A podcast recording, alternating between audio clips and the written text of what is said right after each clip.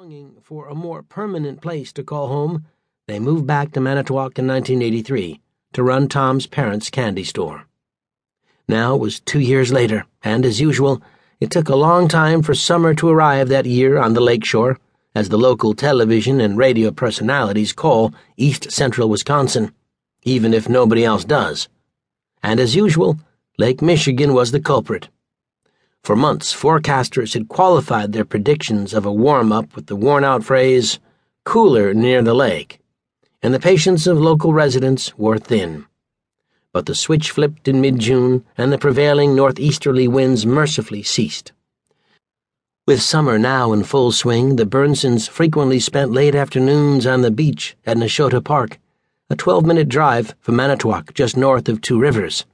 In addition to raising the kids, and running the confectionery with Tom, Penny was a physical fitness instructor at the YMCA, and now that her summer fitness class was underway, she exercised religiously. A six mile run, often along the Lake Michigan shoreline, anchored her daily routine. That Monday was a perfect day for the beach, and with their 11 year old daughter and 10 year old son, Tom and Penny planned to take full advantage of it. Tom pulled their Dodge Caravan into the parking lot and grabbed the cooler while Penny scoped out the beach for a place to set up camp.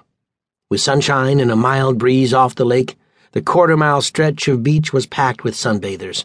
But Penny found a spot at the edge of the sand and popped open an oversized umbrella to protect them from the sun.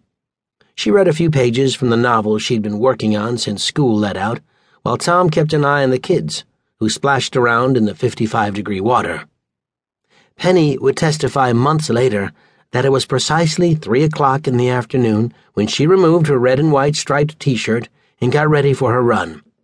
She knew it was three because a few days earlier she'd struggled against a strong headwind, and Tom and the kids were worried when she was late getting back to the park.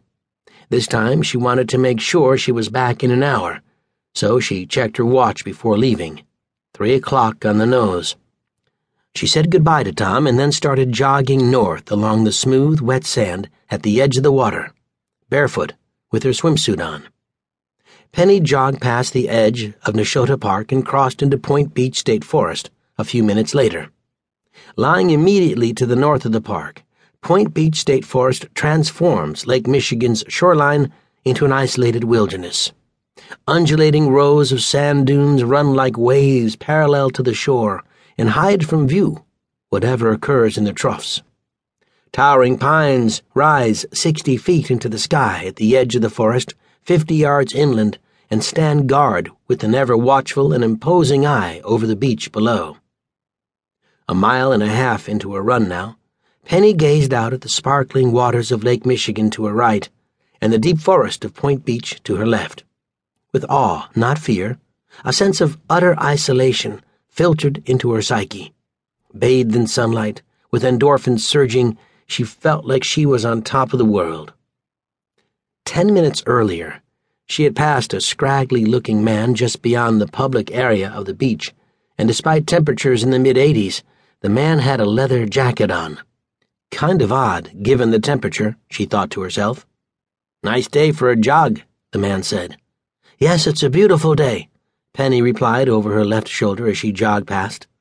Penny wasn't about to let the strange looking man put a damper on her run. Fifteen minutes later, she crossed First Creek, as the locals call the shallow stream that empties into Lake Michigan there. And a half mile further, she spied a sailboat running on its auxiliary motor with its sails down. The small craft was traveling in the same direction as she was, so she made a game out of jogging at the same pace. By the time she crossed Second Creek, a mile further north, she had found her stride and had worked up a considerable sweat. Now, at the halfway point of her run, she checked her watch as she made the turn and headed back toward the park. Perfect. 3.30, right on schedule.